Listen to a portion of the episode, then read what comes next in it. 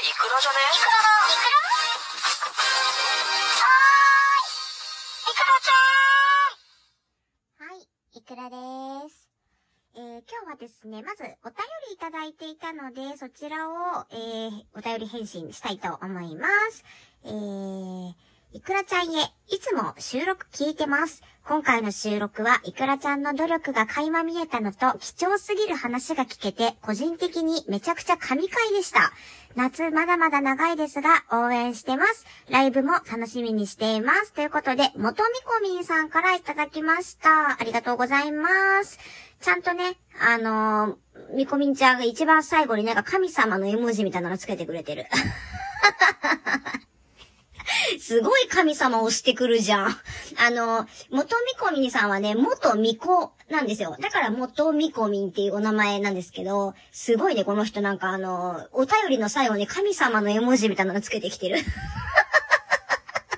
すっごい神様に忖度してるやん。はい、ということで、あの、あれかな？疑似潮吹きの話ですかね、これは。はい、ありがとうございます。いや、マジでさ、あの、ちょいちょい他の人にもなんか言われたんだけど、疑似潮吹きって聞いて、あんまりなんかパッと思い浮かばないらしいのよ、普通の人は。まあ、そりゃそうだよね。なんかあの、スポンジを握って、水をこうさ、手からこうなんか出す技みたいなのがさ、普通に暮らしてる人ってまず使わないやん。え、多分、だからチャットレディと、あと AV 業界の人だけだよね、きっとそれ使ってんの。え、みたいな感じで言ってたけど、あの、疑似潮吹き普通の人知らないから。はい、という話でしたね。で、あと、もう一つね、ちょっとこれすっごい真面目な話なんだけど、あの、今更？今更ってこともないか。あの、ちょっとコロナのね、ワクチンやっと予約取れたのよ。っていう話をちょっとしたいなと思います。あの、私、一応ね、職場では職域接種っていうのが存在しない職場なんですよ。まあおそらくあれだよね。あの、それに対象になってない職種だからだと思うんですけど、なので、えっ、と、ワクチンを打つとなると、自分で自力で取らなきゃいけないんですよ。そんで、私が住んでる自治体っていうか、まあその、市町村って、あのー、40代以下の人たちって、あのー、なんだっけ、基礎疾患がない40代以下の人たちか、が、ワクチンの予約を取るのが、そもそもがね、今月、8月の、えっ、と、下旬以降からしか予約がまず取れなかったのよ。だから、打ちたくても順番が回ってきてないから、今までね、あの、打てなかったのよ。で、そんで、この間、あの、やっと通知が来て、接種券みたいなのね、郵送でもらったので、それでね、あの、やっと、予約取ろうかなと思って、近所の病院にし、あの、電話したのね、全部しらみつぶしに。まあ、ないよね。あの、もうね、なんか予約数、そのワクチンが入ってくる予約数が、すでに終了してるので、受付できませんって言われて、だから、で、なんか親切な人がさ、あそこの病院だったらまだやってるかもしれませんって教えてくれたから、次また教えてもらったとこ電話して、だからもう、たらい回し状態だよね。どこ電話してもさ、全部いっぱいなの。だから多分私、初手が、初動が遅かったんだよね。多分、みんなその予約開始日にもう電話して取ってたの。そんで、私、予約開始日から4日か5日ぐらい経ってからかな、初めて電話したのよ。したらもうどこもないよね。で、もう多分そう、初動が遅れたから自分のせいなんだけど、それで、全然さ、あの、ワクチン予約できなくて、で、そんな折にさ、あの、ちょっと身近な人でね、10代の大学生の子なんだけど、あの、バチボココロナかかってんのよ。それが、本当にね、遊びに行ってたとかじゃなくって、あの、マジで家とコンビニと、あの、教習所？車の免許取るために教習所通ってたんだけど、そこしか行ってないの。で、その教習所も夏休み中だから2回ぐらいしか行ってないのよね。それでもらってきたのよ。でもさ、教習所なんかさ、友達同士で行ってなければ喋ったりとかもほぼないくない？わかんないけど、ご飯食べたりとかも今のこれないでしょ。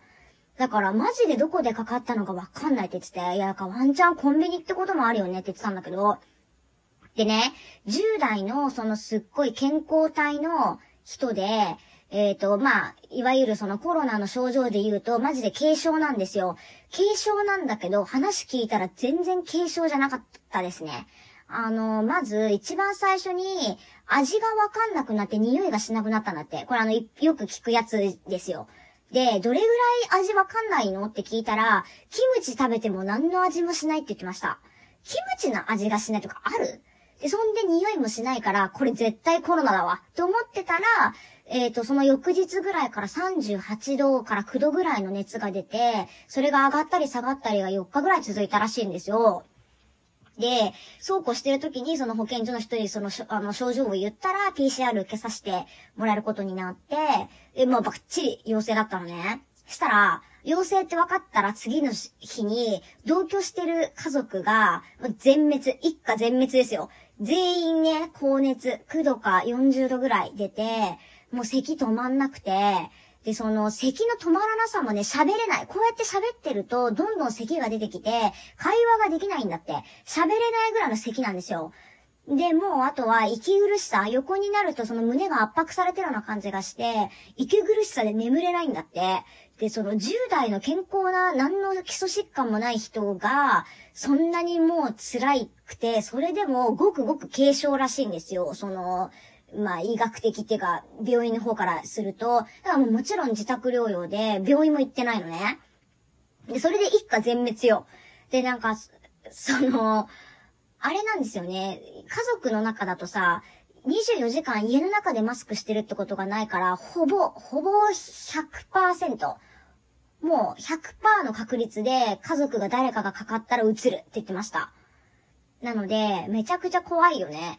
だからさ、あの、一応ワクチン、それ聞いてなおさら早く打ちたくなって、で、それで今日、たまたま、毎日探してるんだけど、今日今朝ね、たまたま、いつものみたいにいろんな病院でワクチンの予約再開してないかなと思ってネットサーフィンしてたのね、近所の。したら、隣の駅の内科なんだけど、たまたまね、今日から予約再開っていうところがあって、で、そんでそこもね、あのー、午前中の1時間の枠だけ電話受付してたんですよ。で、その1時間でかからなかったらもう繋がらないわけ。もう鬼電よ。朝から。で、何回ぐらいかけたかな？もう履歴がその病院の電話番号で埋まるぐらいかけたよね。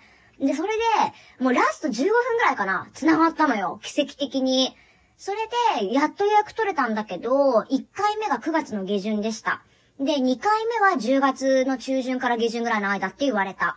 一応なんか、その、もう2回目までのの日程を抑えられたから、まあ、この後ね、仮予約みたいな今感じなんだけど、一応予約はできたので、まあ、あの、ワクチン打てることにはなったんですよ、無事。いや、ほんとほっとしたわ。今、だってもうこの状況でワクチン打たずにさ、私もう、バチボコ混んでる電車とか乗ってるからさ、怖いよ、ほんと仕事行く時とかも。で、その身近にさ、すっごいなんか、キムチの味わかんねえとかって言ってる人もいるし、いやー、まあ、怖かったので、まあ、打てることになって安心しましたけどね。で、なんか結構、副反応とかどうなんですかね皆さん。なんか熱出たとかね、いろいろ聞くけど。私、インフルエンザの予防接種でもさ、信じられないぐらい腕腫れんのよ、毎年。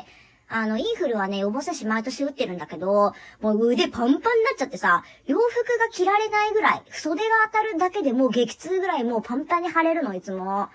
ちょっと、そこがすっごい不安なんですよ、熱出ないかとか。まあ一応ちょっと解熱剤とかも用意しとこうかなとは思ってるんですけど、ということで、まあ一応はね、あの予約取れたよっていうことで、ほっとしたっていう、あの、ご報告でした。はい。えっ、ー、と、またちょっと9月後半になったら打てるので、経過とかなんかあったら、えー、ツイッターとかでまたちょっと報告しようかなと思っております。はい。